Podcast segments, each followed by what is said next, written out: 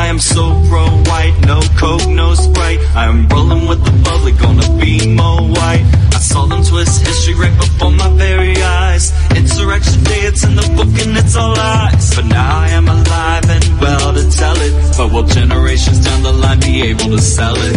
I've always been a thinker on the search for both sides. But they label me an outcast and they cannot tell me why. Guess I'm just a black sheep, white boy. Doesn't hesitate to make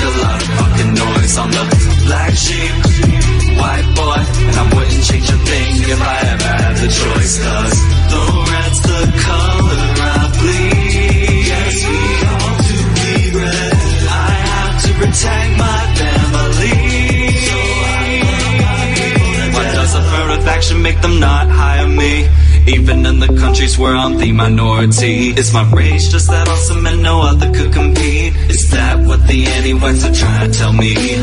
Why am I always seen as such a threat?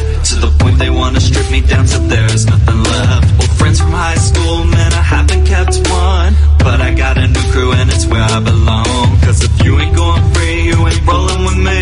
And there are even anti-whites in my own family. But I am the one who's comfortable with myself I try to save them from the hate so wildly raising hell? Cause I'm the black sheep, white boy Who doesn't hesitate to make a lot of fucking noise. I'm the black sheep, white boy And I wouldn't change a thing if I ever had the choice. Cause the red's the color I bleed. Yes, we all do bleed red. I have to protect my family I heard Scotland is too white, is Nigeria too black? Don't get your panties in a bunch, cause I have the right to ask. See, I'm the black sheep, cause I call it hypocrisy. And the media will give you emotions, but they will not give you honesty. Yeah, you have your feelings, but I have the crime rate. And I'ma shoot to kill if there's a danger my way. So I do not blame the cops, just the ones who are cowards, who hesitate to pull the trigger unless it is one of ours. Cause he's a, cause he's a black sheep, white boy who doesn't hesitate to make a lot of fucking noise. I'm the black sheep, white boy, and I wouldn't change a thing if I ever had the choice. Cause the red's the color I bleed. Yes, we all do bleed red. I have to protect my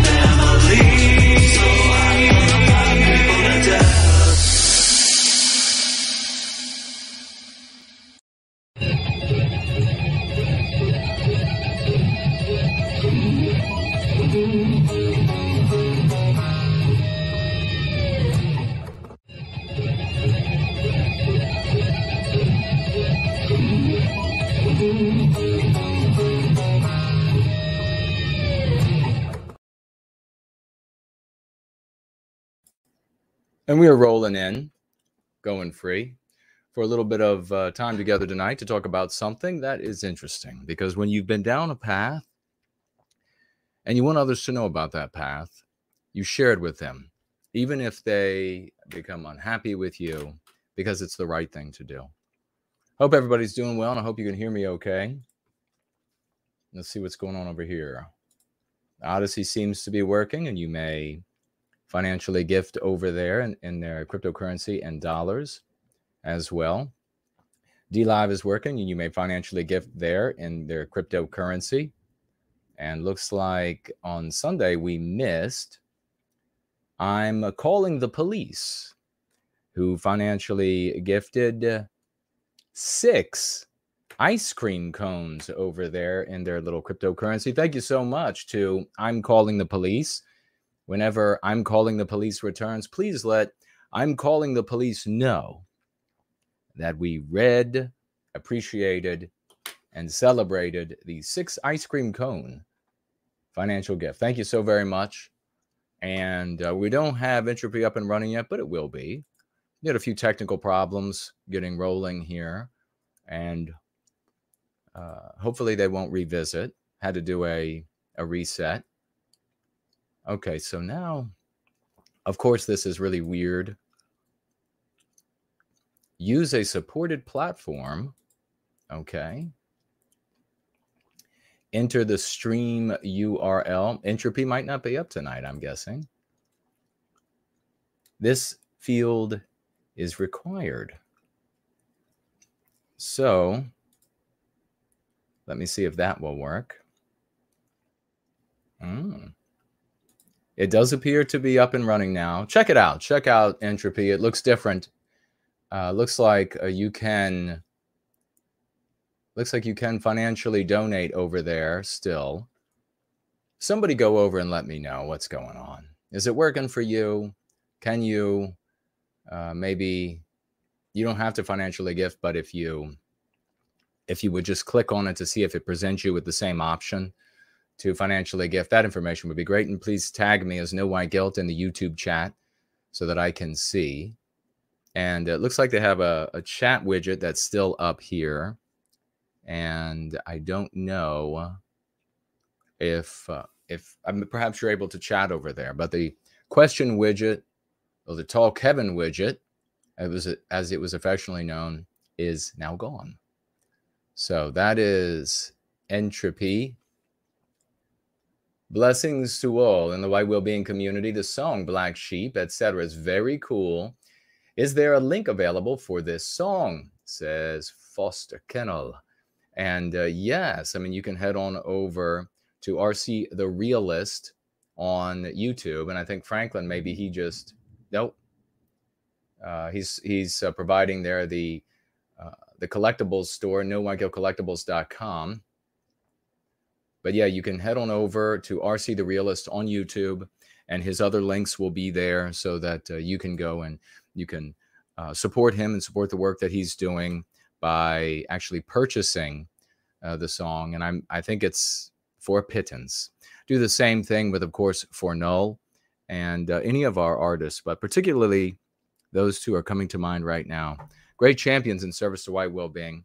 This is not a sprint service to white well-being is not a sprint even though i was a sprinter and uh, was not good at long distance. I was kick-ass at the 40 yard dash and the 55 meter was all right did well there but after that not so much. Very fast very fast in the sprint. Service to white well-being is a long distance run. You can have times when you step it up and times when you throttle back but it is a long distance affair. So prepare yourself for the long haul. Montana Kid is here. Spud, hello, sister. White Wolf is here. Rory Herbert, great to see you. Northwest, hello, sister. Lunder from Down Under, great to see you, brother. And so is Uh, Kate is with us. Great to see you, young lady. Uh, JK160 is here. Cool Papa J Magic is here. Wonderful to see you, champions. Uh, Miami, hello and welcome. Brian Oblivion, hello and welcome. And the great Franklin, controller of galaxies, along with Reptile, also controller of galaxies. Wonderful to see you both. So Patrick is here owning anti-white goblins. Great to see you, brother. Arch Nemesis, hello and welcome, along with Fit and Healthy at any age. Yes, indeed, welcome. The champion uh, Baron White is, I think he's going to be uh, watching afterward, uh, maybe, or coming in perhaps toward the end. They have a, a GFC training. And uh, so that's glorious. You want to be a part of that if you're ready to make a difference in the world. Paleo Conservative Australian is here. Wonderful. Daniel Schmidt, he says, is talking to the media about anti whiteism. Yeah, yes. And you know what would be great? Is if he decided to speak with us. Uh, I've reached out a couple of times. I know some others have reached out. I guess we just have to keep trying. The I think the problem with him is, and we're going to be getting into the reason for this roll in today in just a moment, is that he has uh, either an association with Nick Fuentes or is influenced by both scared of Nick's audience, that energetic uh, part of his audience. And uh, if they, of course, if they don't like someone, if Nick doesn't like someone, then content creators will stay as far away as they can. And that's just a reality. This is the new way that the anti white regime controls resistance. And that's re- what we're talking about here in this roll in today. Don't plan on being here a long time. I want to get back to work on It's a Comedy Damn It audiobook. And uh, I suffered the throat injury. And uh, then I drank too much tea, which agitated my throat for a couple of weeks and then I got a cold. So I'm only now coming through all of that, and I can get back to work on It's a Comedy, Damn It audiobook, uh, which I, I hope will do well. We'll see. But we're talking about controlling the resistance to anti whiteism today. And so that's a pertinent question uh, about Daniel. And I hope we can get to him. I did see that he did an interview on Fox Business, I think, and they pulled the video down. Now, what would the reason be that they would pull the video down? Did he say anything about uh, jaywalkers? Did he say anything about? No, he talked about white people being victimized. And Fox, anti white entity that it is, does not want to give voice to it. Most content creators out there, Tucker Carlson and the rest, they don't want to give voice to the victimization of white people because of the power. They don't know this, but because of the power that lies therein. It's not the hatred of the other, the slander of the other, it's the love of our own. And uh, so they they yanked it, and uh, now, of course, Daniel is, I'm sure, thinking, "What the hell? Why have me on if you're just going to yank it?" Well, of course, it was what you said, but uh, whether or not he will admit it, and uh, whether or not he will get beyond the Fuentes following and decide to to speak to me uh, and therefore us, I guess that's up in the air to see. Let's hope it works out. And I hope he does well. I hope he has a glorious life and does wonderful. And achieves all his goals. He's a young man, and I want him to reach the zenith for which he strives. Tiffany is here. Hello, sister. Azimuth Clark, a heroic champion, if there ever was one. Misty, hello, sister. How are you? Lady Anglo as well. Hello, sister, and welcome to you. Marluxia, Hello and welcome. Great to see you. Uh, Jay Putskza asks, is Fuentes controlled opposition? No, I mean, I, I can't know for sure, of course, but my guess is no.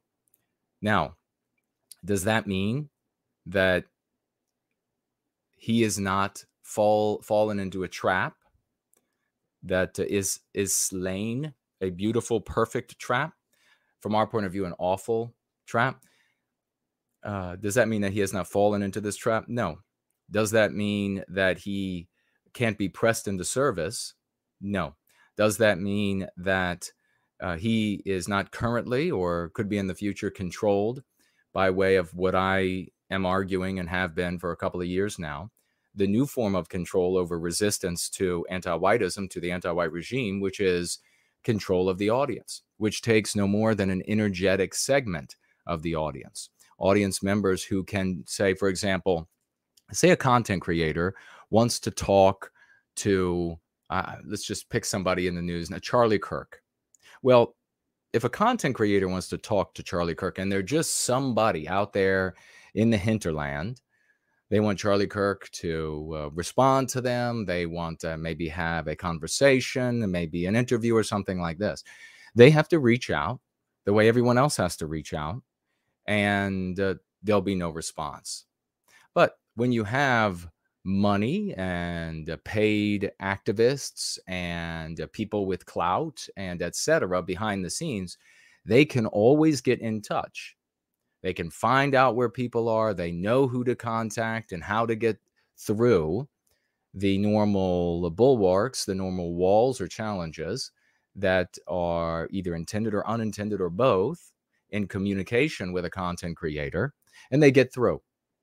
And the more often that they're able to do that, the more often they're able to get through with people in the news, get through to them and have a conversation, even a fleeting one or whatever, the more that inspires their audience to believe that this is like a a touched uh, a, well, maybe touched is not right because, of course, in the South, maybe elsewhere, means a little crazy. But uh, this is the chosen one. He's he or she is able to just uh, think, oh, I'd like to speak with politician X, and then suddenly there's a conversation there. So this content creator must be important. When in reality, what's happening is audience members who are in the service of anti-whiteism and anti-whites are there to facilitate these connections to elevate a content creator to drive his or her content the direction they would like to see it driven, which of course is in the direction of something that is insidious, detrimental, noxious to resistance against anti whiteism. That is where the power is today. And I will tell you this it is a, a force to be reckoned with because you're not going to be able to easily dissect a person's audience and find out the actors. They can very easily anon- anonymously move through a number of uh, different personas online and be a number of different individuals. And these are can be employed people either by the state, this one or others, independent uh, anti-white entities, all the way down to just anti-white, say at a university, who have decided in their cult or whatever it is at the university that they are going to do this over the four, six, eight years that they occupy. They sit in some fetid uh, nonsense of anti whiteism, that this is what they're going to do for a hobby. This is what they're going to do for fun. Nonetheless, they know at all of these levels what undermines resistance to anti whiteism and to various degrees. You're going to see some that are much more strategically astute and know exactly what to insert to undermine the effort. So there'll be financial rewards as a consequence. The more people you bring in, well, for example, you're talking about Fuentes, for example, who, and I will reiterate, I do not believe is controlled opposition in the sense that he's sitting down with agents of some type and they're saying, do this. And he's saying, aye, aye, I will. If there's any control there, it's by way of the audience. So let's see. Rumble shuts him down during a speech where he calls for uh, war, holy war against Jewish people. And he says that they will all die because he and his followers are willing to die. I know he later said that it was an ungenerous thing to interpret it literally, but it's a literal sentence. Uh, so, whatever. Suddenly, though, Rumble comes under pressure. Rumble comes under pressure. Now, how does this happen? Salty Cracker, for example, has a much larger, much, much larger fanatical audience. Uh, and so many others you can name. You could drop their names right now, have much, much larger audiences, fanatical as well. And and you don't see a platform, in this case, Rumble, suddenly capitulating and reaching out and apologizing for uh, for taking the stream down. And then Fuentes in a position to say, don't piss us off again or we'll come after you again. So there's something more there. This is an anomaly uh, that that is worth looking at. I'm not saying it's 100% one way or another, but it is an anomaly that is worth looking at, especially when you see at his conferences his followers. Uh, the people that show up are not the kind of power wielding, uh, bright individuals that would be useful or even necessary to make contacts that are otherwise not possible and to intimidate platforms and etc. So even to drive ratioing other comments and things like this. This is the new form of control that it's worth keeping a very close eye on. And the best way, I think, to I be able to identify it is what's the outcome? Does the outcome actually benefit resistance against anti-whiteism or does it harm? Now, as you will see, as we will talk about very shortly here, people naturally fall into this trap that is laying for them by the anti whites so that they end up effectuating in their lives a resistance to anti whiteism that is actually beneficial to the anti whites, detrimental to their lives, detrimental to Westmen all across the West. So, very often, you will see these endeavors that are purely organic, purely a consequence of the milieu, of the zeitgeist of anti white narrative in which these people were born and make their decisions. The dividing line there that is a curious one is that you can have a community, even a large community of these people, and they are powerless. They don't frighten platforms. They don't, they, they do, they can accomplish nothing. When suddenly you see, I mean, you, can read these stories, as I have over the years, about like the, the FBI, the CIA, when they get involved, suddenly wheels turn. There is capitulation from places that you would never see capitulation because they don't have to. Suddenly, money shows up.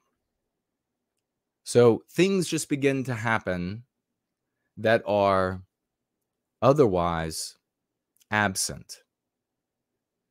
So something to keep an eye on. And we're going to be talking about we're going to be talking about that specifically what they do, what they are doing now, and what so many are doing, which is J-spurging. And I got a website and a, and a guy to talk to you about tonight that uh, is one of a countless endeavors to reclaim Western civilization, supposedly, ostensibly, by saying endless negative things about Jews. And you'll see this path is so well worn and so useless, so detrimental. But you'll see at the same time how perfect the trap is for those who want to resist anti whiteism and they head down this trail. It can be a lifelong trap for people, ruining every aspect of their lives. I've witnessed it. Many others have as well. Everybody knows. And even Fuentes himself spoke. We we had the uh, the clip, and uh, I read specifically to you what he said from the clip, where he said, Exactly the truth. Ye's law. You get destroyed, everything goes bad. So, Thomas here, great to see you.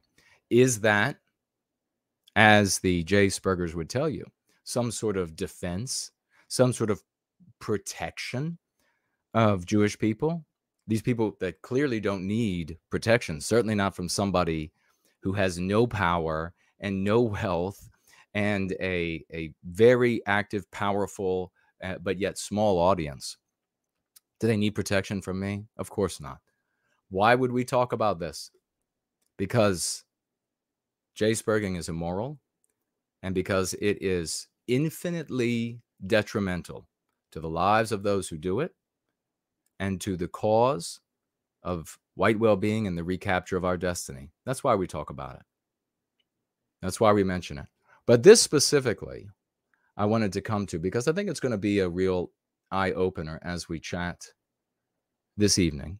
You may also financially gift over the course of the evening at Cash App. There you can financially gift in cash and cryptocurrency. You can find the links for these different methods of financially contributing down in the description below. So please check it out if you're so interested. Otherwise, be sure to tag me as No White Guilt with any reasonable questions, comments, or concerns, and I will speak to them.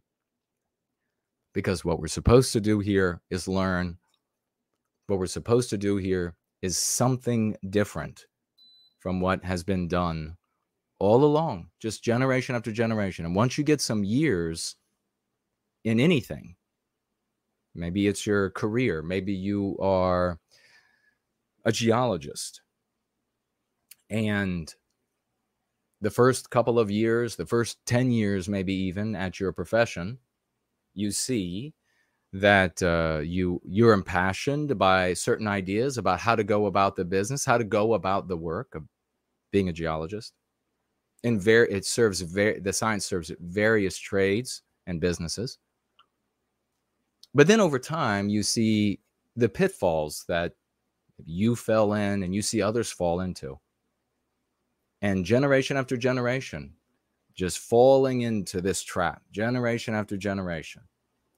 The same sort of thinking, the same sort of insolent, effronterous, disrespectful comments for those and about those who try to warn about doing things like being the antagonist within your victimizer's story. Let me take a quick look here Nat Quinn is here. Hello, sister, and welcome. Coconut, great to see you, sister. Gentile gentleman is here. Wonderful to see you. All right.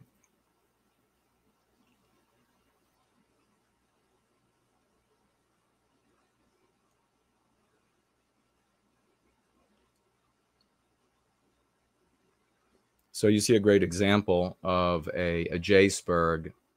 High-speed drifter is here. Great to see you, brother. That's already shown up. And it's this claim that if you base totally baseless claim that if you don't want to also descend into this immoral trap that you are working for these specific little group of victimizers. It's it's it is so tiresome. It is so nonsensical. And this is what they do because they have no argument. So let's get into it. I want to read a little bit about uh, being the antagonist in the anti-white narrative and how it ends up happening. I'm going to try to keep I'm going to try to keep this sort of tight so that you can refer to this roll in and uh, make use of it as you encounter such people in the future and maybe even as you feel this this inclination inside of yourself there are going to be people even within our community who try to lure you away to uh, different endeavors and different ideas with appeals to these poisons that you have grown up with, that you were born into. And it's going to be seductive because of that. You need to know how to imme- see and immediately reject. And if you're new, then this is a place where you can finally get healed. How many more generation am I going to be am I going to be sitting on a microphone at 70 years of age watching so many more generations fall into the trap of being the antagonist in the anti-white narrative and just refusing to see that you cannot defeat your victimizer by playing the role that they have set for you to resist them I've heard of the website you mentioned says owning anti-white goblins. A lot of ant nats were very happy about it reappearing. I don't know if it's still up. Jody is here. Hello, sister, and welcome. All right.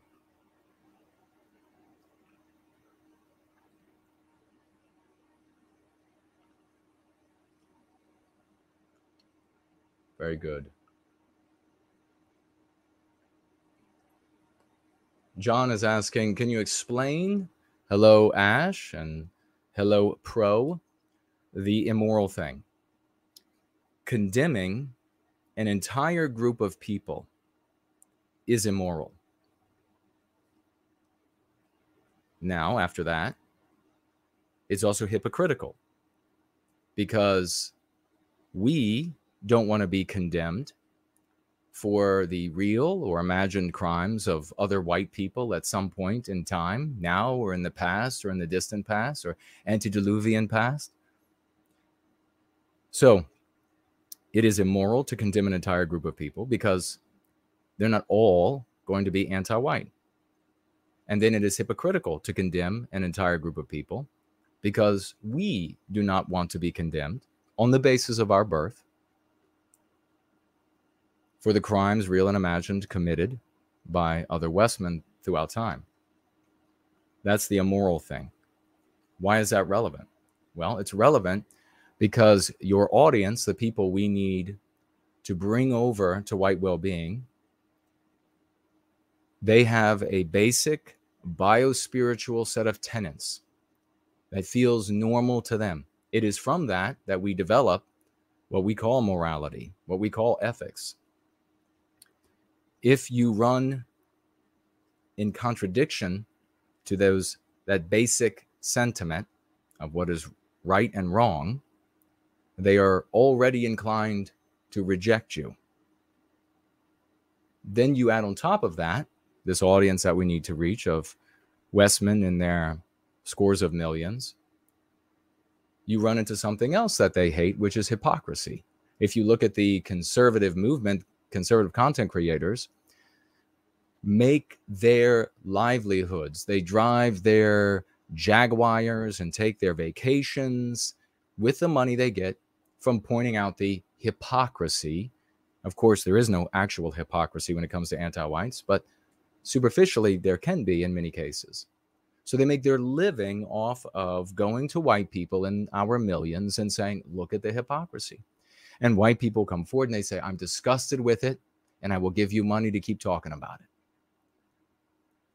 So you will have two big shots against you if you go to the white public and you say, the problem is this entire other group of people, all of them. That's the problem. And will be better if they're just gone. Well, objectively, on top of that, aside from now we talked about the audience and how they receive the message, objectively, it's simply wrong. Not all of any group is anti white. Furthermore, you can even take this specific group and you can point out the a percentage of them and how they successfully work for their individual well-being by way of their group's well-being something that is admirable something that we wish we were able to do and you can in theory and even in history, have an environment where anti whiteism, in our case, is impermissible, morally impermissible. Service to their individual well being by way of their group well being would look very different in an environment where the white population objected to, fanatically so, because it would be considered a supreme immorality, anti whiteism. It would never, it would never be able to go. In fact, their service, and that's a percentage of an ethnic group, their service to their individual well being by way of their group well being would indeed serve white well being. Because in that environment, that would be the best way to make sure that they are celebrated, that they are wealthy, that they are. Do you follow me? Are you bright enough to follow this, folks? Most people won't be. I'm afraid that's just what the outcomes have shown us.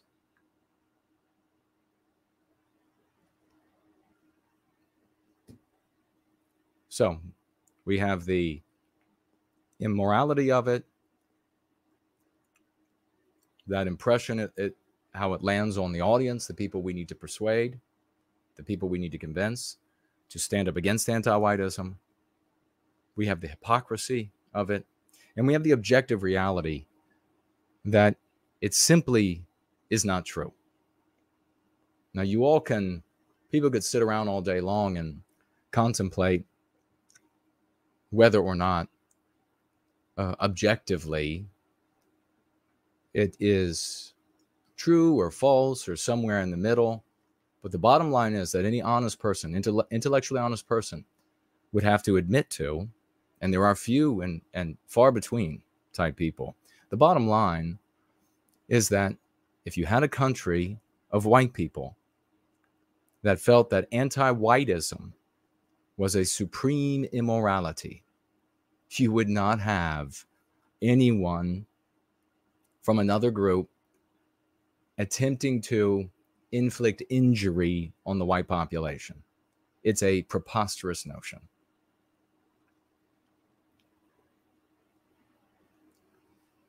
So, why don't we go ahead and we'll get into Pants is here. Great to see you.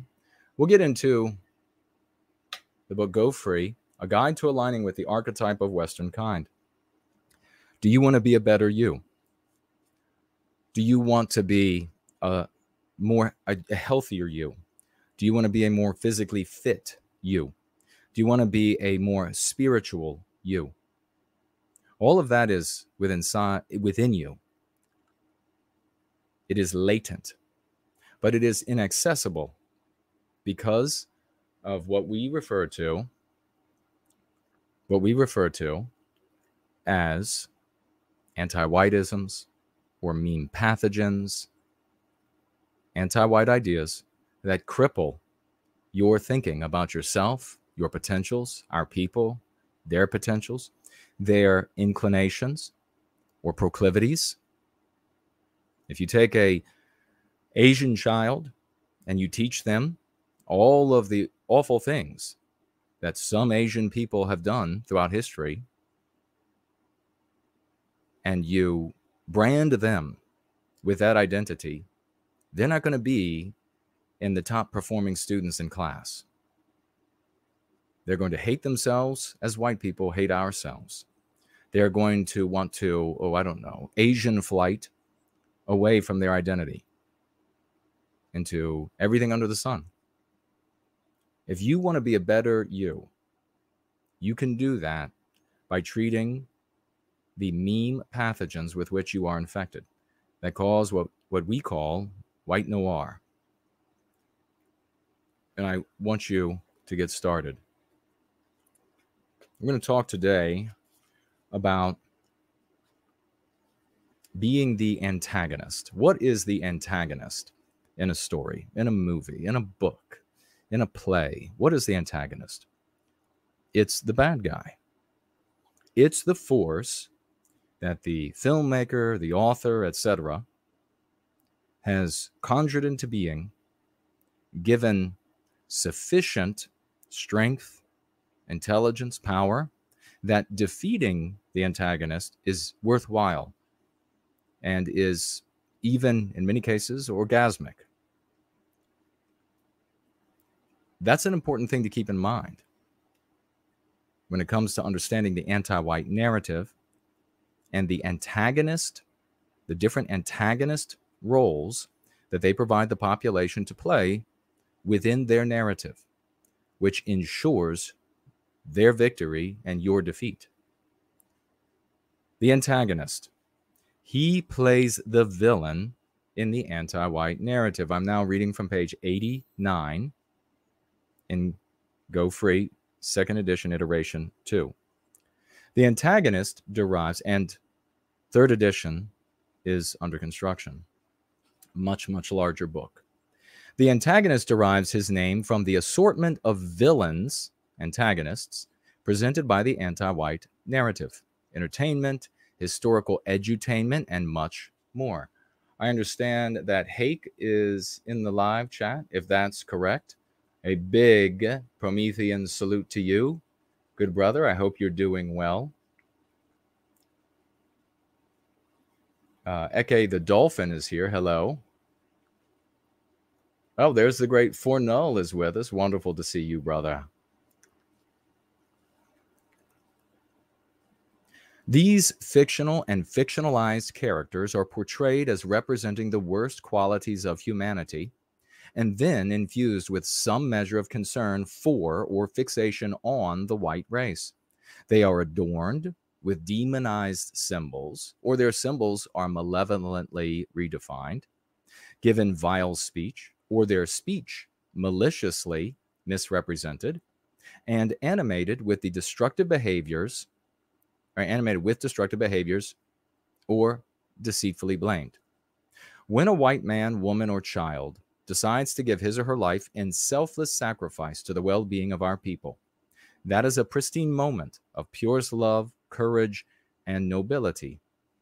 However, such heroes are trapped within the anti white narrative, which they believe is reality, where their choices for white positive thought and action are limited to imitations of the antagonist characters within the anti white narrative.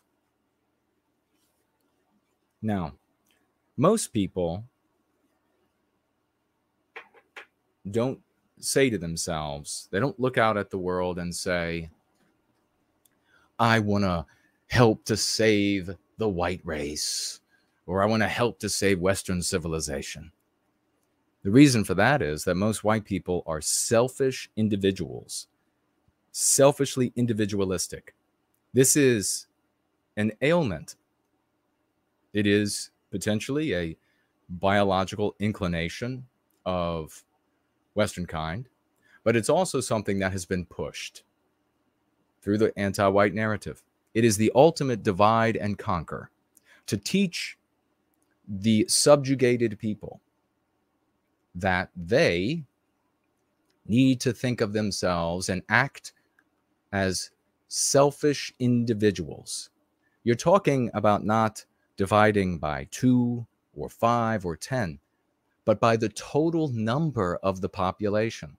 So that even groups or amalgamations, accretions of these people are still selfish individuals, which are ready at any moment to be shattered into those individual pieces.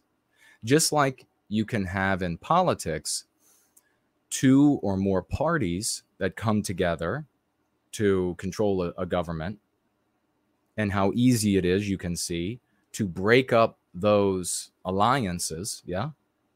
You can do the same thing with any grouping of selfish, individualistic people. Imagine that.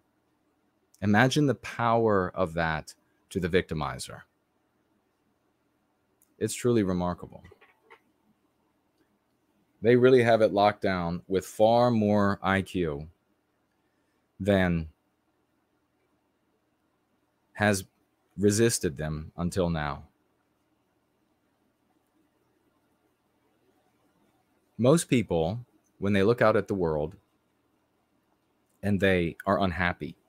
It's for selfish, individualistic reasons. Some of us will say, My God, look at my people. My God, look what's become of my country. We are rarer. Most people look out and they say, My life is harder because of X. My life is going, getting a job is going to be harder because the border is open and people coming in do the job that I perform. That's going to look, their objection then to immigration, legal and illegal, is going on its surface to look very similar to the objection of someone who says these people crossing the border have a different biospirit, and that's going to change the texture of my country. You see how it both objection to legal and illegal immigration uh, superficially look the same, but they're not the same at all.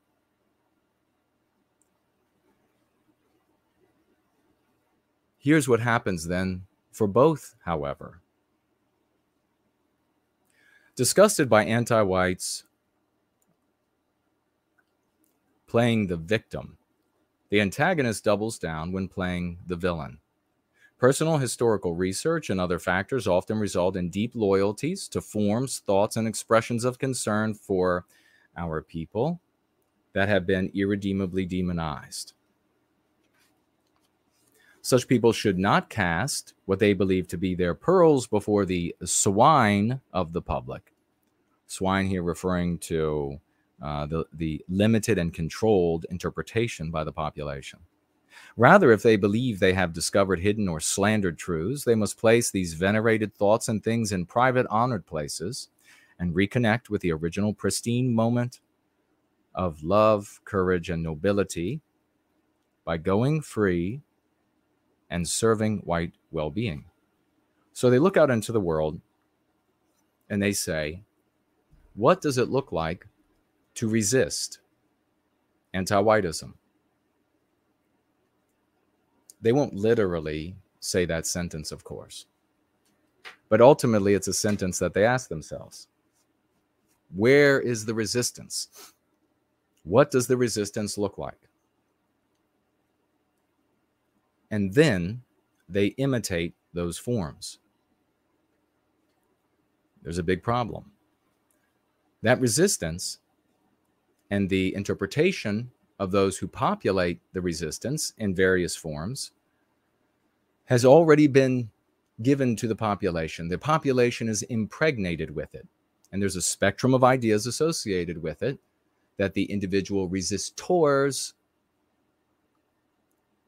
probably don't agree with.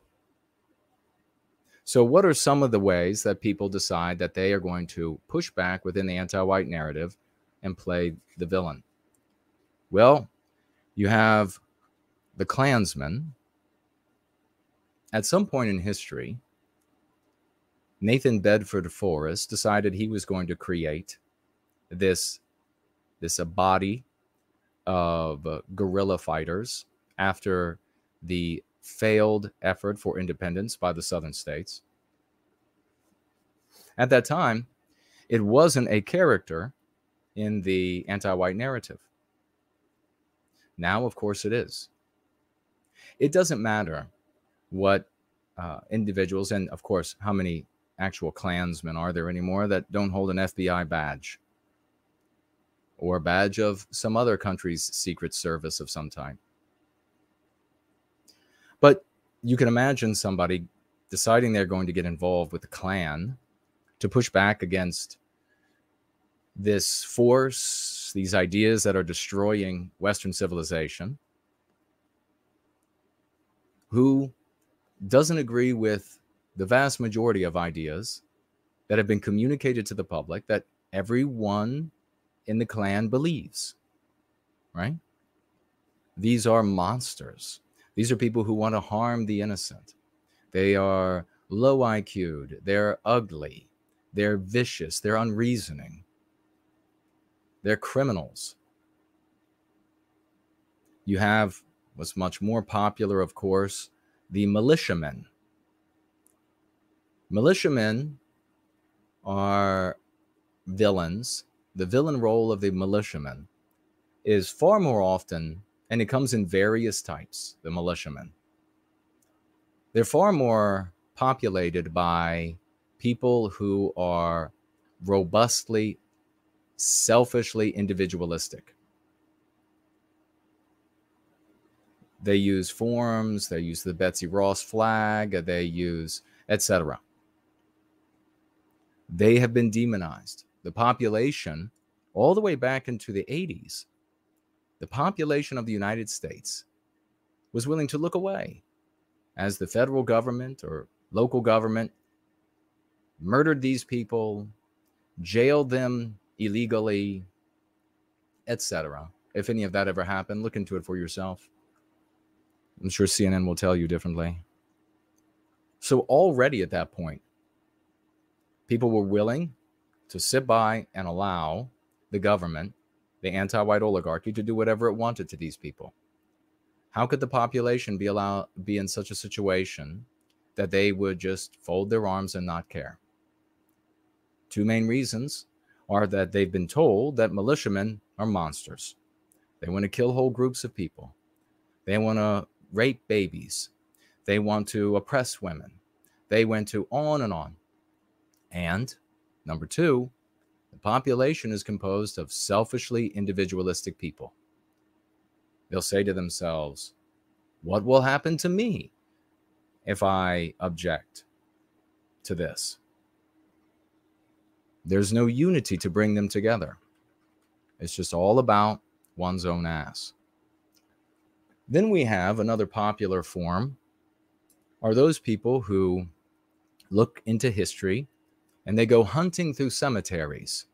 They go hunting through antique stores, black and white footage, because they look back, they've been told, and I've I've talked to many, many, many of these people, and the vast majority of them have next to no knowledge of these earlier periods, the NSDAP, etc. Very limited to no knowledge. What they know is that what the anti white narrative has told them. It was this evil force. It had power, and these people have no power. And so it satisfies that hunger for some sort of strength in an age where they're denied. If you're a white male, you you have no power, you have no standing. And so it's seductive to look back and go hunting through these cemeteries for salvation, go hunting into antique stores.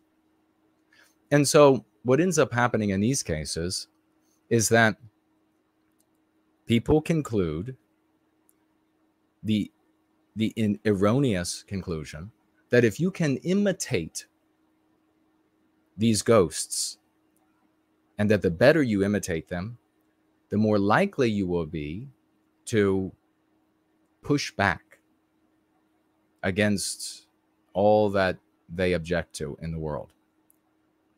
What ends up happening, invariably, though, is they don't get any power. They adopt more and more of the ideas that the anti white narrative has given them about these different entities what they hate, what they think, what they believe. And if you've ever communicated, as I have over the years, trying to bring some intelligence to such people, if you've ever communicated with them, you will actually hear them say, reiterate political positions of these entities back in the time that those political entities existed. So, a political slogan imagine taking a political slogan from, say, Ronald Reagan or Bill Clinton and deciding that that was going to be a principle upon which you were going to uh, establish a people. Preposterous. But they don't know any better. This is all they understand about how to resist. Intimately connected to that, but goes beyond this this uh, larping of different periods in history is what is commonly referred to as J. spurging that is this very seductive and especially seductive to selfishly individualistic people because it serves a wonderful crutch for them. You didn't achieve because of this group. You can name them. You didn't uh, try hard enough because of this group. You didn't go far enough because of this group. A crutch is a insidious thing. So, over the years, and and this is also I should just say very seductive because of this ethnic group, we can just for the course of the conversation call it that. There's a percentage of them that, as I stated earlier, 15 minutes ago or so, serves their individual well being by way of their group's well being. And as a consequence, they do very, very well in a society of selfishly individualistic people. The blame, if anything, is with the selfish individualism, is with the people who capitulate for their own enrichment, for their own empowerment. The number of white people that have sold out America, sold out Disney, uh, sold out Canada, sold out whatever company you want you want to name is feels innumerable. Yet you want to blame a percentage of this other group who act in a way that is probably or demonstrably the most moral and effective way for people to operate in all of recorded history on on the entire planet all of recorded history. Nothing can come of belly aching about their successes. You end up being nothing more than a shadow that follows them throughout the day and throughout time.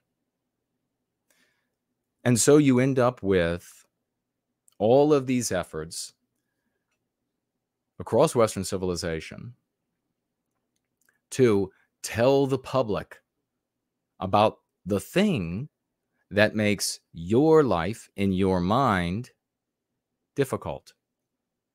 Because you erroneously conclude that if they just know what you know about said group, that they'll hate them as much as you do, that they will be as jealous of them as you are.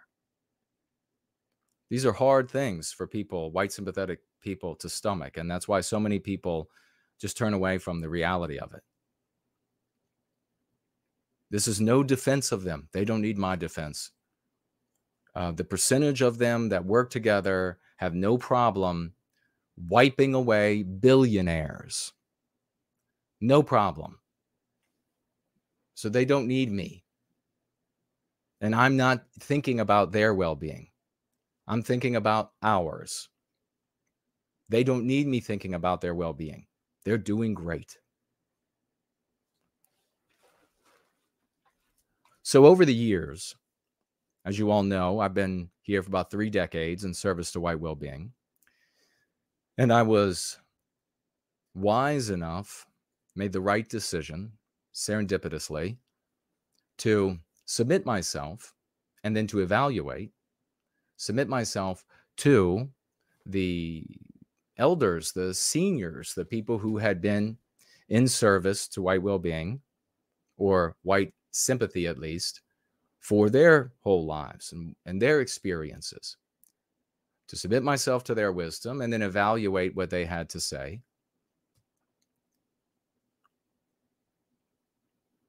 And I discovered what you all probably know that there have been copious endeavors to Jaysburg like nothing else in the world. This is the perfect trap for white sympathy. There will never be an end to our victimization. There will never be a recapture of our destiny if belly aching about Jewish people continues to be the most profitable thing to do, both economic or economically, sexually, the by way of aggrandizement, etc. There will never be a reclamation. This has to be seen for the insidious trap that it is. It doesn't take anything away from any evil or crimes committed by anti whites of that group. But it does acknowledge that this endeavor of Spurging is nothing but a death trap for Western kind and for every individual who gets involved. Now, I was told you I was having a conversation with Rapunzel, and I was lamenting about the fact that so many people, and and we see this right now with Fuentes and his community, uh, obviously as well as others, but he's he's now uh, because of his his skills at self promotion and because of this cabal, if you will, in his audience that are able to always get him in touch with everyone, where other content creators are unable to do so. Able to pressure entities where content, other content creators, even with much bigger audiences, are unable to do so. This taking on board of this endless J-spurging and so much so that in that conference that he had, he declared a holy war and that they would all die because he and his followers are willing to die. And again, I note that he said he didn't mean that literally. So I was talking to her about how there have been endeavors much bigger J-spurging endeavors to Western countries that were much whiter, to Western countries that were far less anti white, that were far more likely, if there was ever going to be a time that people would respond to something like this, far more likely to respond to it and to act in a way that these J. Spurgs would like them to behave and to act. And as I was talking, I said, for God's sakes, there was a website and a man that had a like Library of Congress level amount of J on it. More J than you could find anywhere else on planet Earth. The man was called Frank Weltner. He was a radio host in St. Louis, I think. He was a member of the National Alliance. He was very tech savvy. He had a great radio voice. And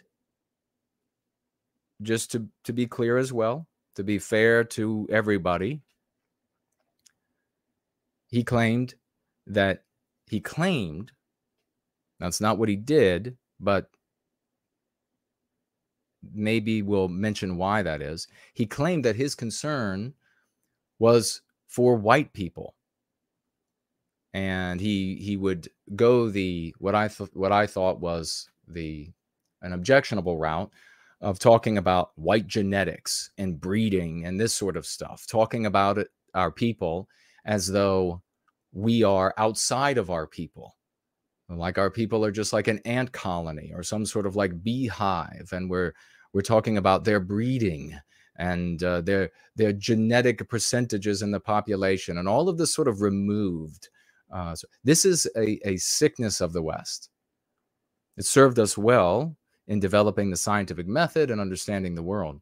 But this this objective rather than subjective and the actual words that are used uh, were undermining. So he said that he was concerned about white people, not about uh, bad mouthing or harming non white people. And perhaps that was true. I didn't know Frank. Perhaps that was true for him.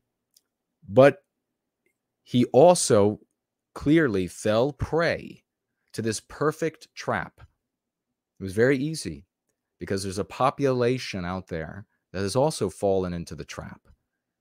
And they wanted more and more of the heroin. They wanted more and more of the drug. There has to be something worse about these people. There has to be more crimes that I can list. There has to be something so egregious that when I tell everybody and at the community picnic or barbecue that they'll all just hate them and then everything will get better for me as a selfish individualistic person. Frank created this Library of Congress sized website. And I have no doubt, I don't know of any specific cases. If it's not happening now, it will happen in the future. More people will come to the conclusion that if there's just more information, if there's just more conversation, if there's just a source, if there just is a website that everybody can access to show of all of the heinous crimes throughout time, real and imagined, that everything will change. It's already been done. And it was done when the internet was free, when there was no censorship, my friends. Back in the late 90s is when Frank got started. By the early 2000s, on Google, my friends, on Google, if you typed into the search bar Jew, Jewish, anything like that. The number one search engine, Google search engine, engine response for years was Frank Weltner's site, Jew Watch. The number one result, the number one, let that sink in. It was at the very top of the first page for years. And then when it wasn't at the top, it was on the first page. Do you know how much companies pay? Amazon, they pay Google, etc., to be on the first page because of the difference between first page clicks, second, third page, fourth page clicks. Do you know how much they'll pay for that? Frank Weltner was number one when the internet was free. You know, 2016 was censorship had begun prior to 2016, but then at 2016 it was in full 100% swing. And they were cutting people down everywhere you looked, cutting whole platforms down.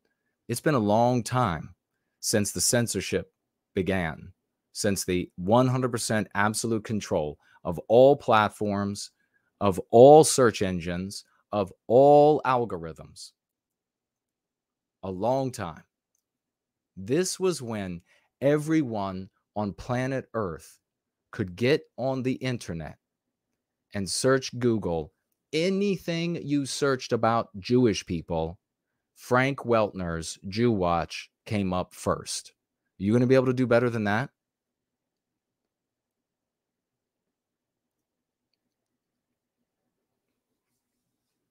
Not only that, but when these powerful Jewish groups began complaining to Google, Google defended itself. You're not even going to believe what Google said.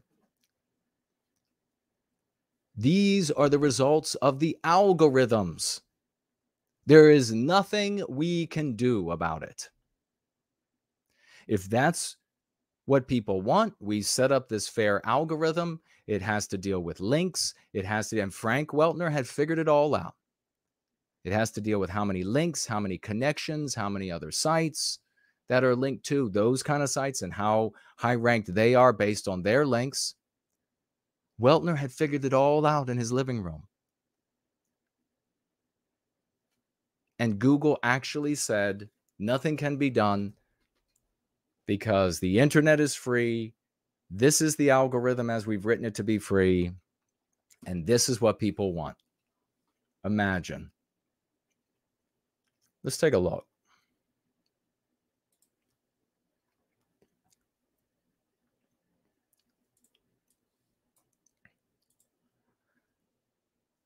Reading from Wikipedia, Jew Watch was an anti Semitic website promoting Holocaust denial and negative claims about Jews. The claims included allegations of a conspiracy that Jews control the media and banking. I want to reiterate number one result on Google for years. In countries that were less anti white than they are today and more white. The claims included allegations of a conspiracy that Jews controlled the media and banking, as well as accusations of Jewish involvement in terrorist groups. The site contained propaganda, according uh, to some anti white, similar to the use in, uh, to, to that used in Nazi Germany. It was widely considered a hate site. Jew Watch received support from Stormfront, Don Black, a white nationalist and neo Nazi site. The site described itself as a not for profit library for private study, scholarship, or research that keeps a close watch on Jewish communities and organizations worldwide.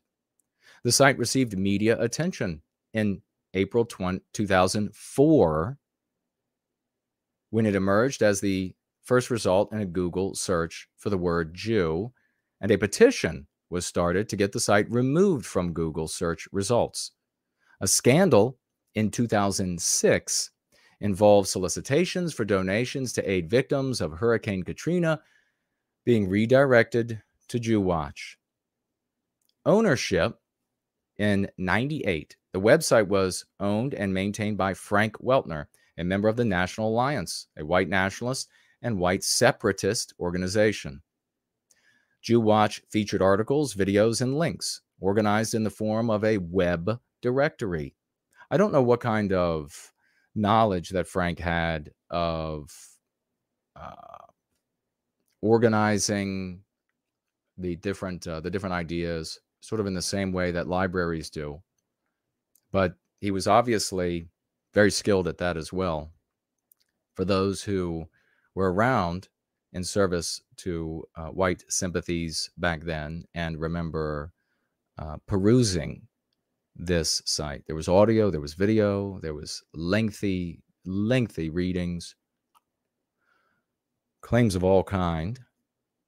Links organized in the form of a web directory. Content was organized under topic headings such as Jewish controlled press, Jewish banking and financial manipulations, Jewish communist rulers and killers, and Zionist occupied governments.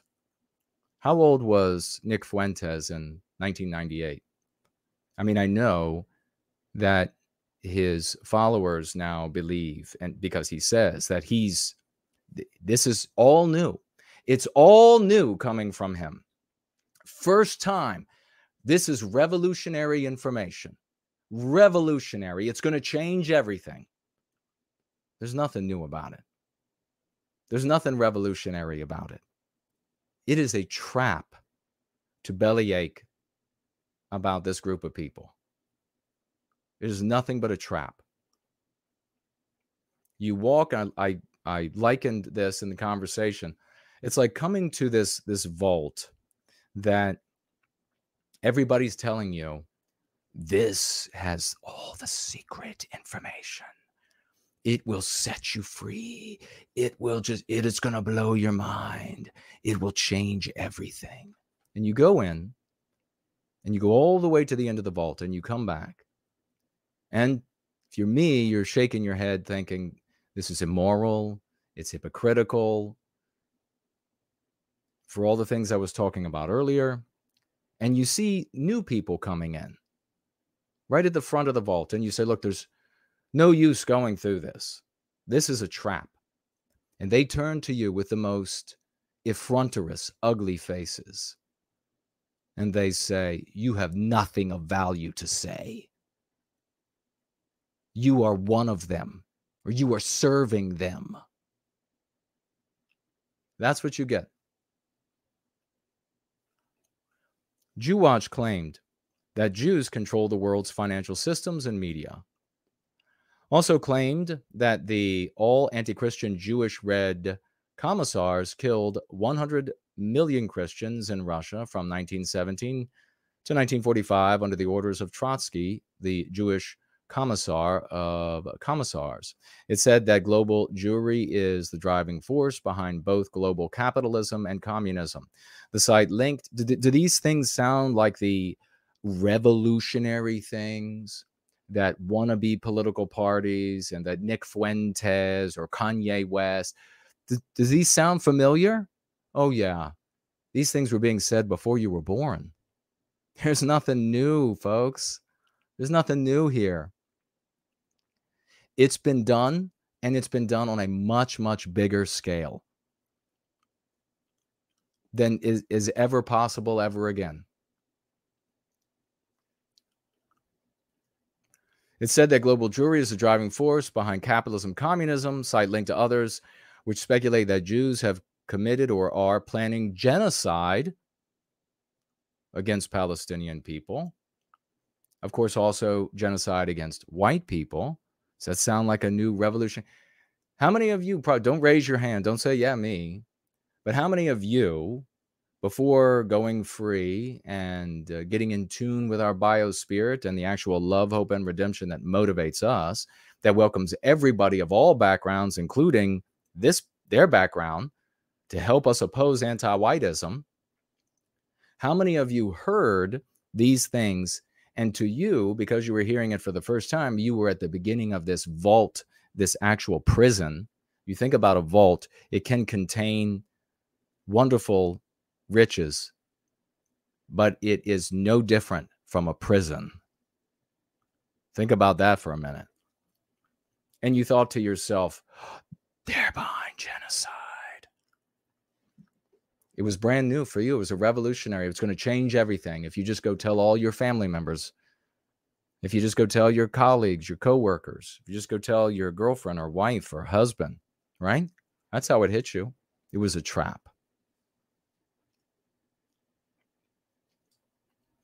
The site also promoted Holocaust denial, maintaining that the Holocaust either never happened or was greatly exaggerated.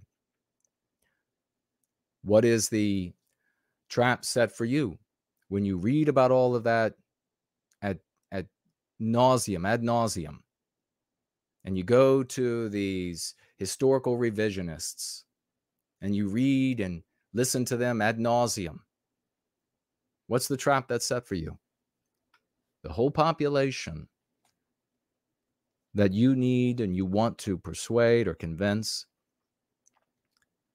thinks a great many awful things about those who want to say anything at variance. And is that how you want to be received? Irrespective of what happened then. Maybe it's exactly as they say. Maybe it's worse. Maybe it's not as bad. I don't know and I don't care. I'm asking you do you want to be received as someone who wants to exterminate a people because that's how you are received.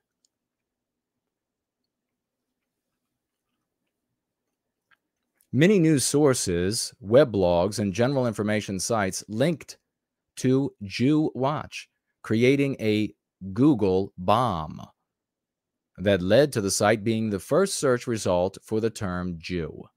In May 2004,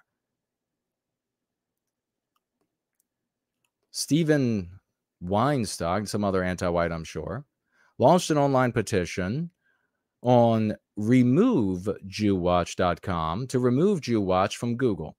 By mid 2004, the site had collected over 120 125,000 signatures. How many would it collect today, do you think? Seriously.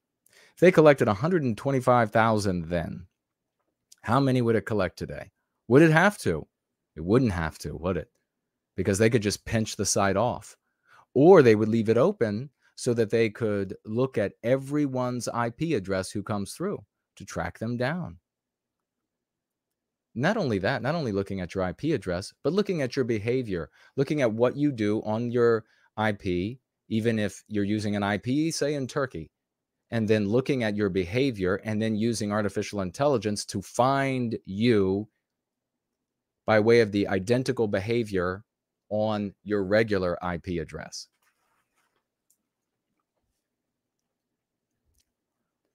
In response to complaints, including one from the Anti Defamation League, the ADL, Google added an explanation to searches for the site. Can you imagine this? An explanation. What would they do today? Well, first of all, the algorithm is set up so that on Google today, you type in happy white couple, and what you end up getting are hundreds of pictures of white women with non white men and non white children. My opinion, of course, uh, check it out for yourself to make sure that I'm correct. Maybe I'm wrong. So, could you imagine instead of just taking it, changing the algorithm back then, they added a note. it's amazing. Um, it just amazes me that this keeps being received as some sort of like brand new revelations the vault is there. Everything will be different now. Fuentes becomes famous or infamous and a millionaire and uh, and and what's he do with the fame and the money or the infamy and the money it's to bring more people into this trap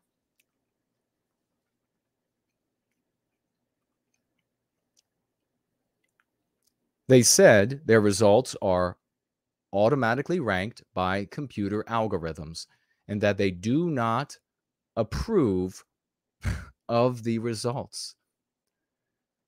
Really try to understand how free we were back then. Really try to appreciate that. And what were the results of all of that freedom to speak to everyone with more information of Jews spurging, belly aching about these people, the, the totality of them, not just anti white Jewish people, but innocent Jewish people as well. What were the results? What does America, Canada, UK, the rest of the West, what does it look like today? If it was going to work, it was up in 98 wouldn't things be a lot better? Is it new or is it time worn? Is it shop worn? Is it threadbare? Is it anachronistic? Ultimately, it's superannuated. It's not useful. Google actually saying to people who stroll, and I remember when that went up on Google I remember when when Google said, "Hey, we don't approve of these results, but the algorithm is the algorithm."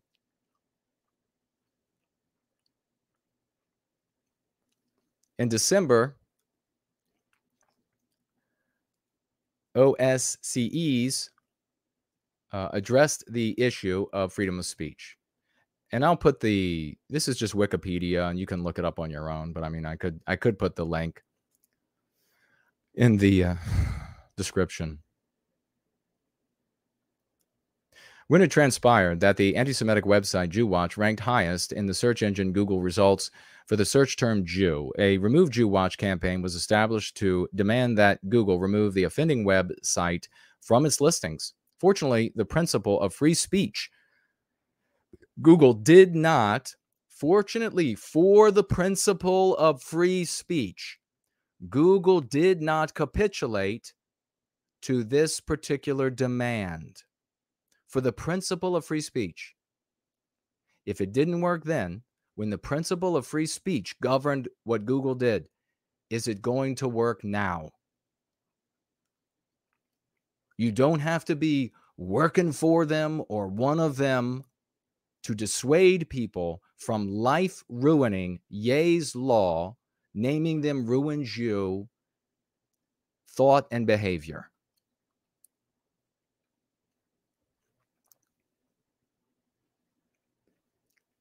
Forced to act on its own initiative, Remove Jew Watch successfully used Google bombing. Better still, would have been either a proper contest of ideas between Jew Watch and Remove Jew Watch, or alternatively, a decision that Jew Watch was beneath contempt and should simply be ignored. Not every crank and extremist warrants attention, even if they do occasionally manage to spoof search engine rankings. This should this should be like drop jaw shocking to you. It really should. If it's not, you're not getting it. Because what are the claims that wannabe parties and that groups and that Fuentes and his community and the others? What are the claims that they say? If if there's just freedom of speech, he, he just needs to be able to say these awful things about Jewish people. Because then, if he can say these awful things, free speech, we have to be allowed free speech. Well, they had free speech, it was available to everyone, and it did nothing. Free speech is gone. It is long gone. So, this claim of if he's just allowed to say, and this is a free speech issue, is fatuous. It is hollow. It's like saying if we controlled all the money, if we controlled the nukes, if we controlled the military, these are the whims and wishes of children, by way of which firebrands and shysters can make their money and get their whatever it else aggrandizement that they want. In 2013, Jew 2013, Jew Watch still was still appearing on the first page of Google search results for the term Jew. And I can attest that you typed in almost anything relating to Jews. I even remember uh, typing in, just as an experiment, uh, things like their uh, bat mitzvah and bar mitzvah, and Jew watch came up.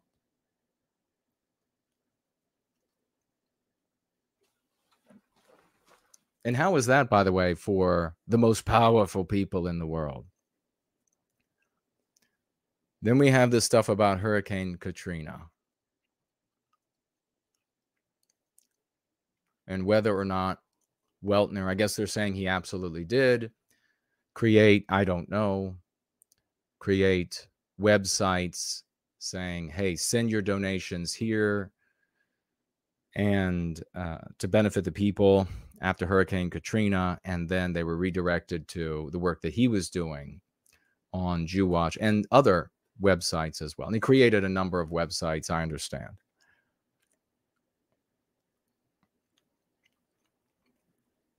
And so I want to know what you all think.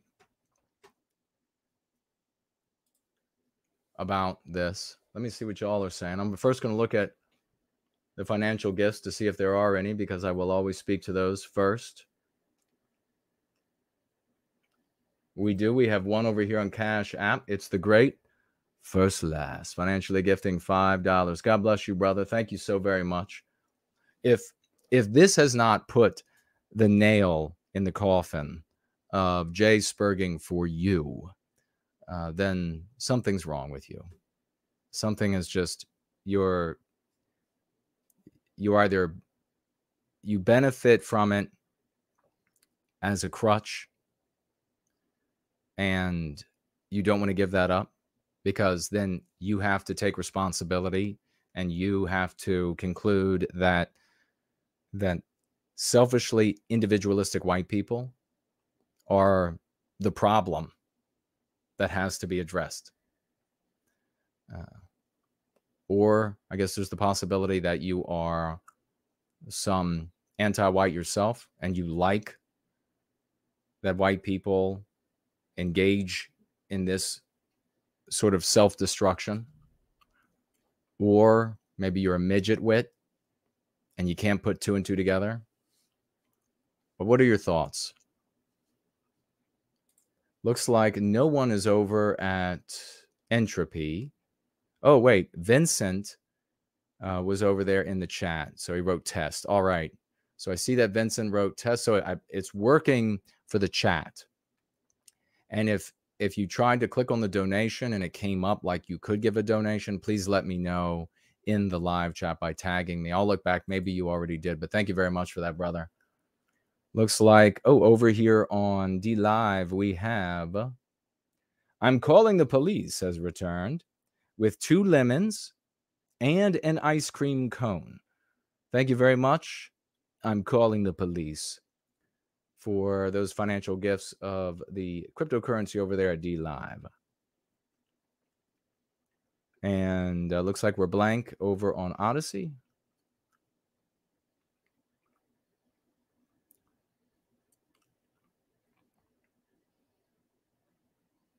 Okay, didn't miss anybody. Very good. So I'll look at the YouTube live chat. Why don't we pull this down? And we'll see what y'all are saying.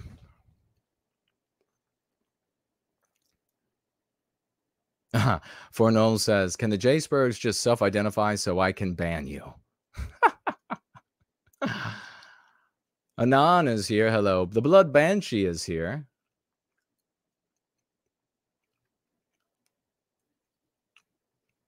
Looks like uh, Blood Banshee says studies uh, Holocaust revisionism, and and I've said this before. Raymond Foster's here. Great to see you. If you are the kind of person who wants to dig into history and find alternative interpretations, alternative findings, and that sort of thing, that's like a hobby for you, then more power to you. Just understand that those things are, as far as the reclamation of our destiny, are nothing but detrimental. You have to understand that because if you attempt to use any sort of revisionism, that it's only going to harm you, it's going to harm our cause uh, of recapturing our destiny, uh, etc. It's only going to harm. When it comes to conversation about that period in history, I always say, when am I going to get the gratitude? If I, as a white man, can be blamed for things I never did, then I, as a white man, want the gratitude and the thanks for the saving. And if you don't want to do that, then it demonstrates that you're anti white. You're not going to be able to win a conversation with the vagues out there who have a limited understanding of any particular period in history, but have the weight of righteous conviction of knowing that the totality of the population, their perception, stands with them in that interpretation. So, in those very rare cases where people are attempting to spread the ideas of historical revisionists, in those very rare cases where somebody expresses interest and they come over, it's usually people who already care in some way are white sympathetic and I've talked about this before as well. And they then keep that information to themselves. It's not something that can spread. Why? Because they know what I just told you about everyone who hears the information. So uh, I'm totally cool with people who want to dig into different periods in history and find what they believe to be a more accurate representation or presentation of what took place. That's that's a totally different thing just like I'm I'm uh, okay with people who study like the activities, uh, say for example, like the religious activities of the different uh, uh, sectarianized anti-white activities of this ethnic group or any other. That's like a legitimate thing to do. Cool Papa J Magic is here and says shopping at Waco, shopping at, I'm sorry, Winco with no white guilt. Well, God bless you, brother. Everybody should go shopping with no white guilt.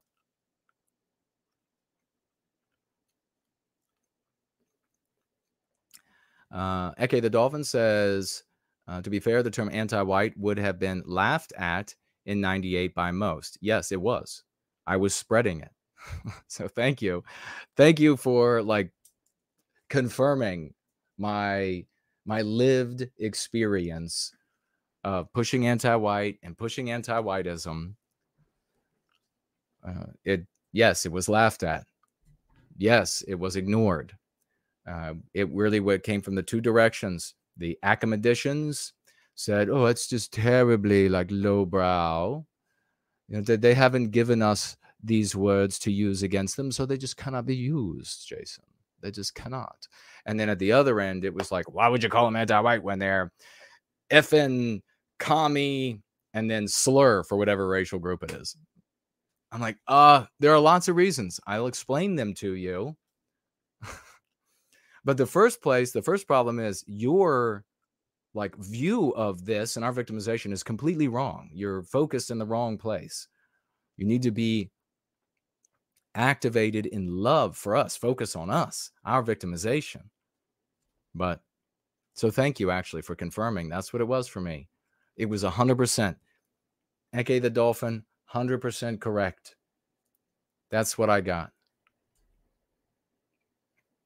I even had, I just remembered, I was at an event where me and it was like maybe 30 guys total and we were uh, we were in the woods and we were at picnic tables and uh, we were we were singing and uh, we were talking about these things and i was talking about go free. I was talking about focusing on us and one of the guys as the conversation sort of wound down because so many of them were like could no arguments made back, by the way, no reason or logic or nothing.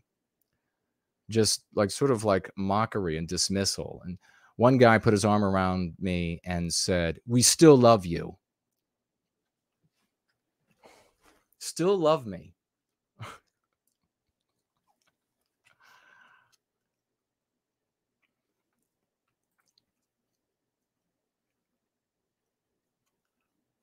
All right. Let's see what else everybody is saying. Hey, Mestizo's here. Great to see you, brother. Oh, Mestizo pointing out that in 98, Nick was born. So, all of this, this, this grandiose, this grandiloquent, bombastic. I'm the I'm the one who's doing this. I'm the one who's bringing this message. I'm the one who's changing the world. It's not been done. It's coming from me when he was born, it was done infinitely bigger. That's he's he's a human being and he's fallen into the trap like everybody else.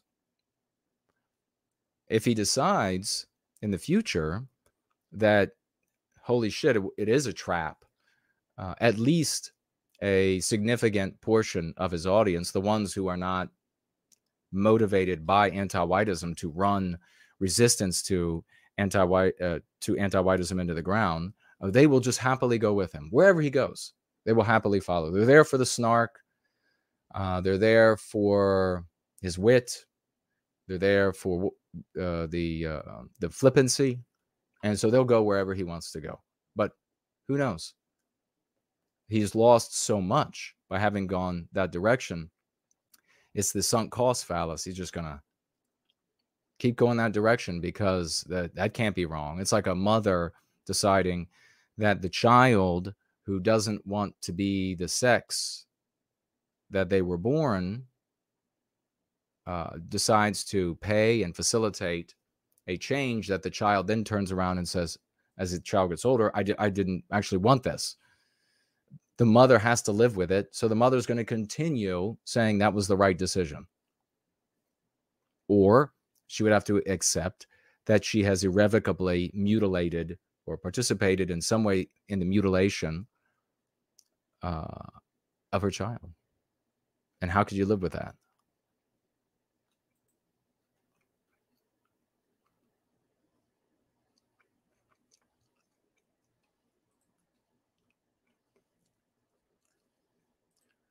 I see that Matt is talking about, let's see, history and people needing to know the history. Well, if you've been listening to me, you'll know that the population that are your clients or prospects that you would like to be clients, they have been impregnated with ideas about people who Jaceberg, irrespective of what you, you might be the most moral person otherwise, you might you might even finding insects in your home decide that they must go outside they must fulfill their destiny of life. And maybe you're a vegetarian and you're even trying to find a way to not even have to eat plants because they might feel pain. The population is going to see you in a third reich uniform and uh, pulling a lever on the execution of masses of men, women, and children. You're not going to be able to get around it. You're not going to be able to educate, re educate people. This is a, I know that on a very superficial level, it seems like we just got to get people to change their minds about history. I want you to think about how difficult it is to change the mind of a single person about big events in history, and now try to extrapolate to millions. People with billions of dollars, people with even more wealth than that, given the time frame that they lived, and mighty industrialists were not able to do it. The people, let's put it this way the people who control the dialogue today, the people who who force anti-white on um, anti-whiteism on us today. How adept or able are you at re educating the population today about what's happening today? How good are you at that? How much of a change do you make with that? The most insane things the pop the anti-white oligarchs are able to push on the population today. So much more power do they wield over the past. The people who control the present continually rewrite the past to make it serve their power in the present. So if you can't change what everybody thinks today, then you're absolutely not going to be able to change what they think about yesterday and you need only you don't even have to you don't even have to listen to me and say well that makes sense that jason guy's right. Has it been done? It hasn't. You can you can look and see that much bigger endeavors when the internet itself was free totally fell on his face accomplished nothing. So come on do the math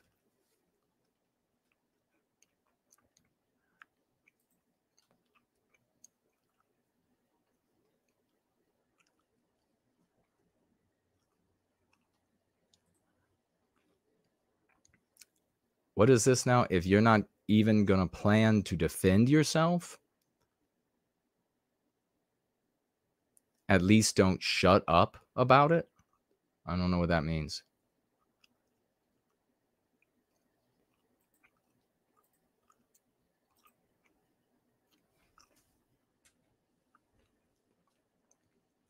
But as long as you are asking questions or expressing a challenge or whatever it is, respectfully, I'll speak to it. But uh, if you have reduced, and this might not be your particular situation or your argument, but if a person has reduced what can be done for white well being to uh, some sort of violent self defense, then you're I mean, way defeated. There's no hope in hell. There's absolutely no hope in hell. And tough talk just gets you thrown in jail. Tough talk just has CPS come by your house, take your kids away. I see what the is here. He says Fuentes is imploding. Ethan Ralph is wrecking him. Cozy is pretty much dead. What is this? Is this true? Those who know, yeah, fill me in. What's going on? What the? What's happening over there? I I doubt that he's actually going to. You know, there's so many people that are just like absolute there every night for the snark, for the flippancy, and I don't know. I don't. I don't see them going away. Okay, so it looks like uh, Isa is is I guess just is? Says if you're if you can't imagine physically fighting back just say you can't imagine physically fighting back and either can you. You can only if that's where you're going man you're in bad shape. And i ask you to abandon that tough talk because you're not to fight even the local police department there's never going to come a day this is a ultimately tough talk as I've discovered over three decades, is just cowardice. Because every tough talker that I've ever met has never done anything. They've just talked tough.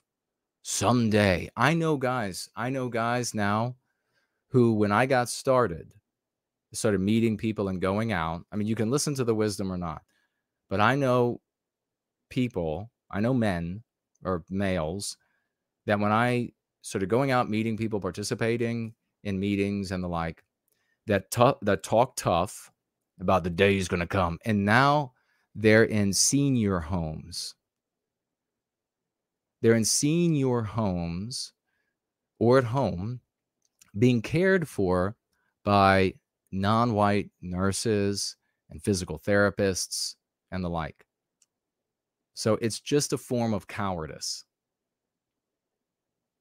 that doesn't mean that like if you're attacked, you won't defend yourself, like physically attacked, you won't defend yourself. Or if your family is getting attacked, you won't defend them. But when it comes to the reclamation of our destiny, the claim that you got to be ready to fight and it's going to be a bloodbath. And I mean, the, all of that tough talk is just jail time waiting to happen, kids being taken away waiting to happen, and an excuse to do nothing else. And it might be that you are in a mental state or uh, intellectual state that that's the only thing that appeals to you eh, and that's fine but that's not what appeals to everybody else so don't show up and say that you have this metric and if everybody else doesn't want to talk tough about someday you're going to shoot it out that one of the guys is in a wheelchair he doesn't he can't even walk anymore one of the tough talkers that I knew from back in the day is in a wheelchair. And and all of these guys are on loads of medicines, pharmaceutical medicines to stop this pain, to keep the liver working, to keep all these different things. They're going to shoot it out all right. They're terrified that there'll be a hiccup in the drugs that are available.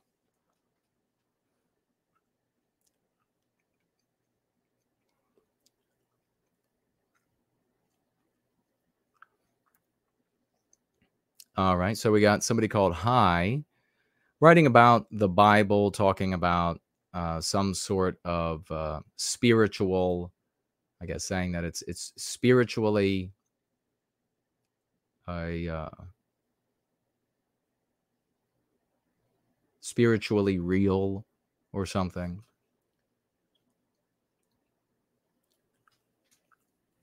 That there's this conflict let us go back to what I, I started with today. Whether that's true or not, go back to what I started with. if we had a country where the white population did not permit anti whiteism, then I guess maybe from this perspective, the spiritual battle would have been won because nobody could be anti white, including that group. In fact, as I said, they would be white positive to enrich themselves. They would be white positive to empower themselves because that's what would work. That's how the individual by way uh, would attain their individual well-being by way of the group well-being. They wouldn't last long. Nobody would last long. Uh, some bizarre anomaly within our people that decided they were going to suddenly be anti-white in that environment, they wouldn't last long. Nobody would last long being anti-white in that environment. So I've heard uh, the I've seen I've seen speeches in person, people talking about this and citing the Bible and citing other books about uh, religious and spiritual conflict. Well, how does that land on your prospects, the white millions out there? You need to like calmly scrutinize the steps we take to end our victimization. You cannot, we cannot continue to pursue paths that are injurious for us as individuals and as a people. It doesn't, no matter how wedded you are to a particular idea or strategy or whatever.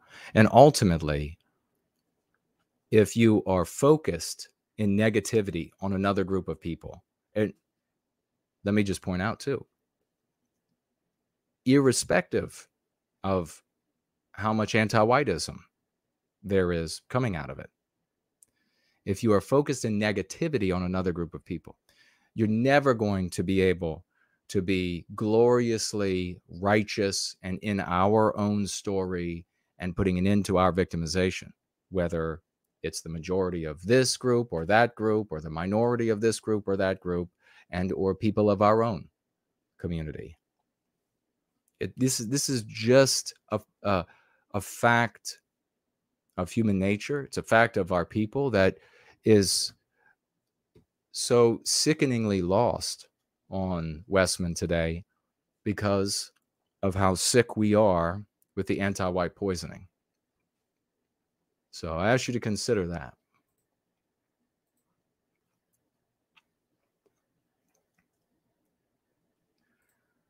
I've seen the the Patton um, quoted probably a thousand times. Doesn't help. It doesn't put an end to our victimization. You can quote Patton, you could quote Ford, you could quote all of these different people. It doesn't help to put an end to our victimization. Frank Weltner's site had all of that on it, all of it and more than you will ever know. And it doesn't help. The Owl House villain is an example of the intolerant zealot with a hero complex. Well, precisely that cartoon from Disney.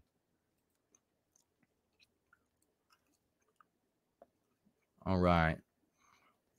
Scrolling through, I'll have another look to make sure I don't miss any buddy financially gifting and see if there's anybody in the live chat that I might have missed. Bryce is here. Hello to you. The great first last says here there are three traps set up by law enforcement the honey trap, the money trap, and the gunny trap. The last is for tough talkers. Yeah, well put.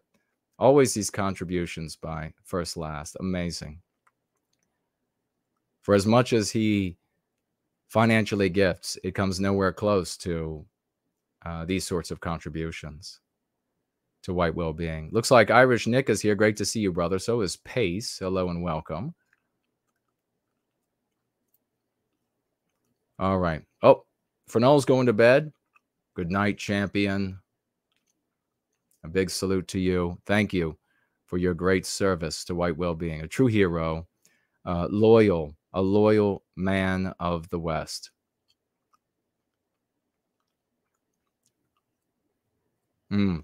For Noel pointing out that they don't even defend themselves, the tough talkers, he says, are worthless pansies who need to feel tough, so they say stuff online. Yes, it's like a so true. See that so often. It's this sort of like psychological weakness that they they try to conceal their own coward uh, cowardice and their own frailty and their own sense of mortality by coming out and talking really tough so they can imagine themselves tougher than they actually are. Deep wisdom by Fornall. Uh, Spud says, I know that Nick booted Ethan ne- Nevada. He kept showing up to events extensively inebriated. I'm sure there is a fallout, but I have no idea to what extent.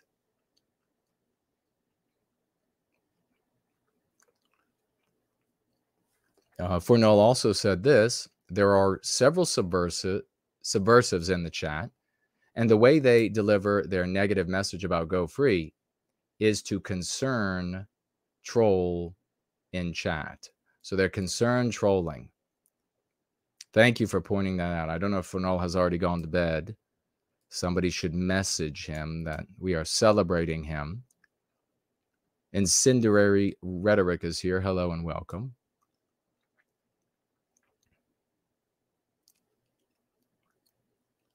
Uh, I Soy says it's true.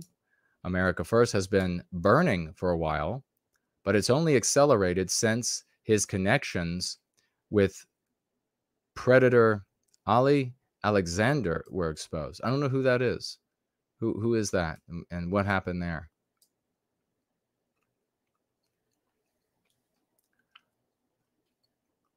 Yeah, to concern troll, of course, if you don't know what that is, that's when people come in and they'll say, like, I don't know if this is enough. I don't know if this going free is enough. I'm not sure Jason is white. I'm not sure that Jason's not working for the jaywalkers. As, as though, as though, I mean, how many people do we have watching now? What a ridiculous thing to say what a totally ridiculous kind of thing to concern troll about. He's he's he's being a shield for them. Oh, yeah, they need me. Let me tell you. They need me. They really need They need me.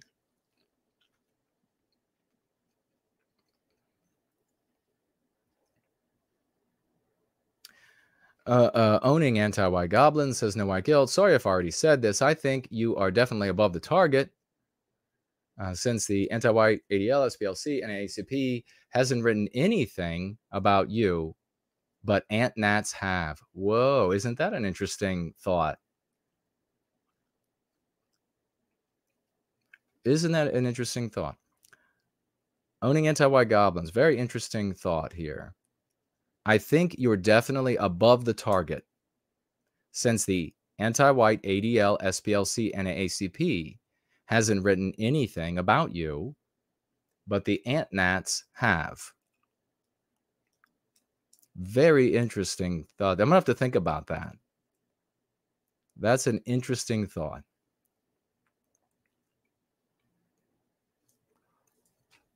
Let's see. Poop is here. Hello, Poop. Uh, Spud asking if I've talked to any of those men recently. I'm sorry. I tag me again uh, and uh, tell me what men you're thinking about. Oh, you mean the the old guys? Well, I talked to. Yes, I talked to one of them. Let's see. It's well, the end of last month. I talked to one of them the end of last month.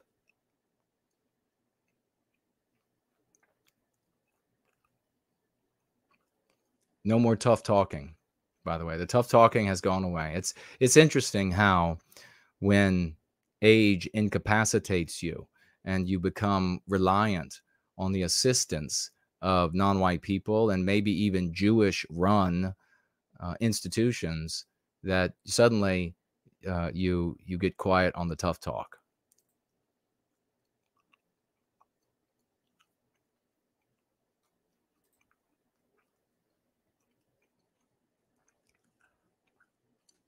Well, Anon, uh, you can. I mean, when you have a, a vendetta, when you have when when you are thinking negatively all the time about another group, the only the only thing person that's getting harmed by it is you, because this is an anxiety that, and that's just just boiling up of something that you can't act on. And so the only person that it harms is the person who's feeling it. So I would suggest that a much healthier approach is to have a real animus for anti whiteism and anti whites and let that motivate you and the victimization of our people, those instances, let it motivate you to vector it into healthy things like going free with yourself, becoming a better you, with your family, using the concepts, spreading the concepts in, out in the world. We've known people here that came in, they were interested in the go free method, but so mired in where they started that some negative thing happens out in society and it's it's very telling uh, because we, we could almost do if I if I wanted to name the people, I would not be fair, but we could almost do like a tale of two people, a tale of two champions, and uh, a a big victimization of white people occurred, and one of those people, very angry about it, went out into the world and took the lexicon and was uh, going up to people randomly in public, saying things about uh, what's going on in our world just in passing in an intelligent way, spreading the lexicon, did some leafleting, got online, and felt infinitely better about the change that he was making in the world. And especially meeting people. I think I shared one of the conversations that he had with a random group of people uh, out on the street one day and how good he felt that he was able to communicate. It was young people how good he felt at being able to communicate these concepts that suddenly they were like, oh, yeah, they're going to be able to go to co- back to their university and then share these concepts and crush anti whites. Now, this versus the other guy who decided the concepts of Go Free is not enough. And he just withdrew into himself and cussing his head off in his house and talking about how uh, it's one of these days, and it ate him up. He didn't accomplish anything good for our people. It's just eating him up. So that's a lot of anxiety.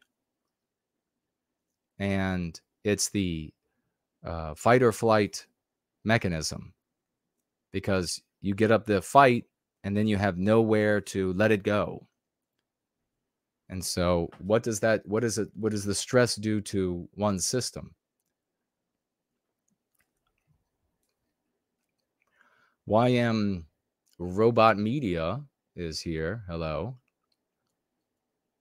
All right. I think we're about done for tonight.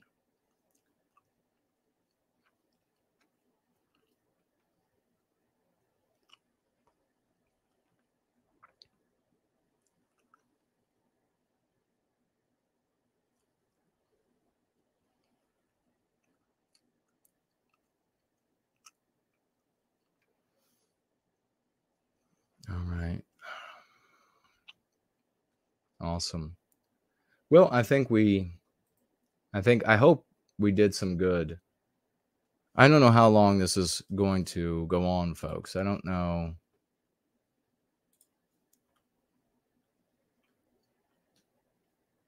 Ooh, looks like uh, I'm calling the police. Financially gifted six more lemons. Thank you so much for that. I really appreciate it. I like me some lemons over there on DLive.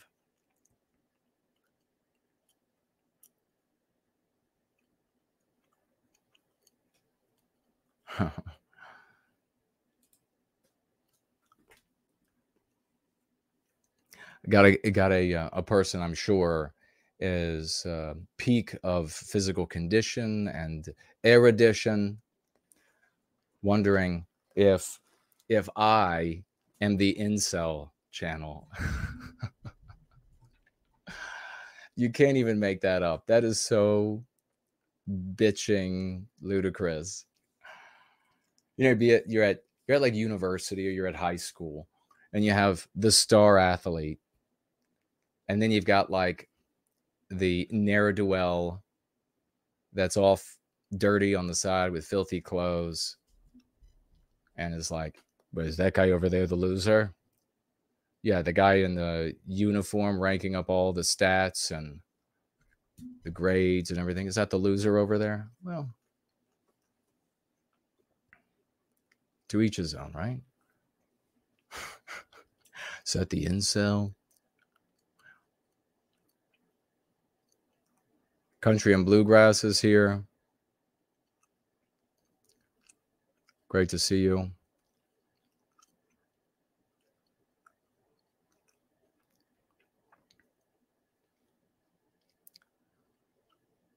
Uh, Anon, you I'm gonna ask you to really reevaluate the wishes, my friend. Reevaluate the wishes.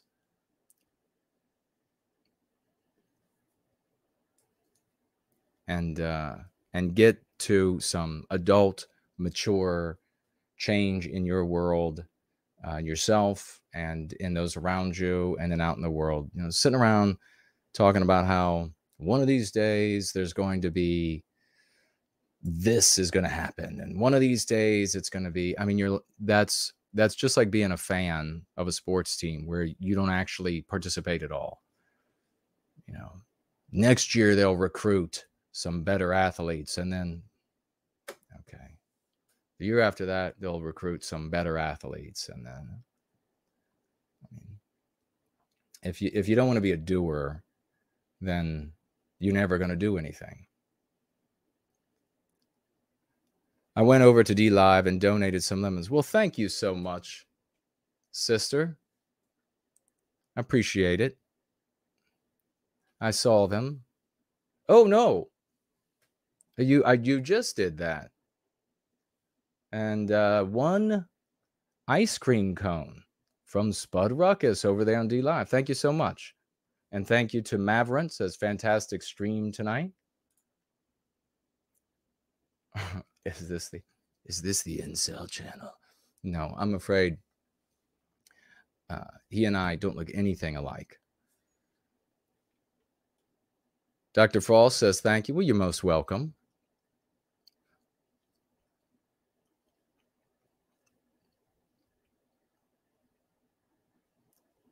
All right. The great Foster sharing some wisdom in the live chat as well. JK160 helping somebody out with what ant nat means.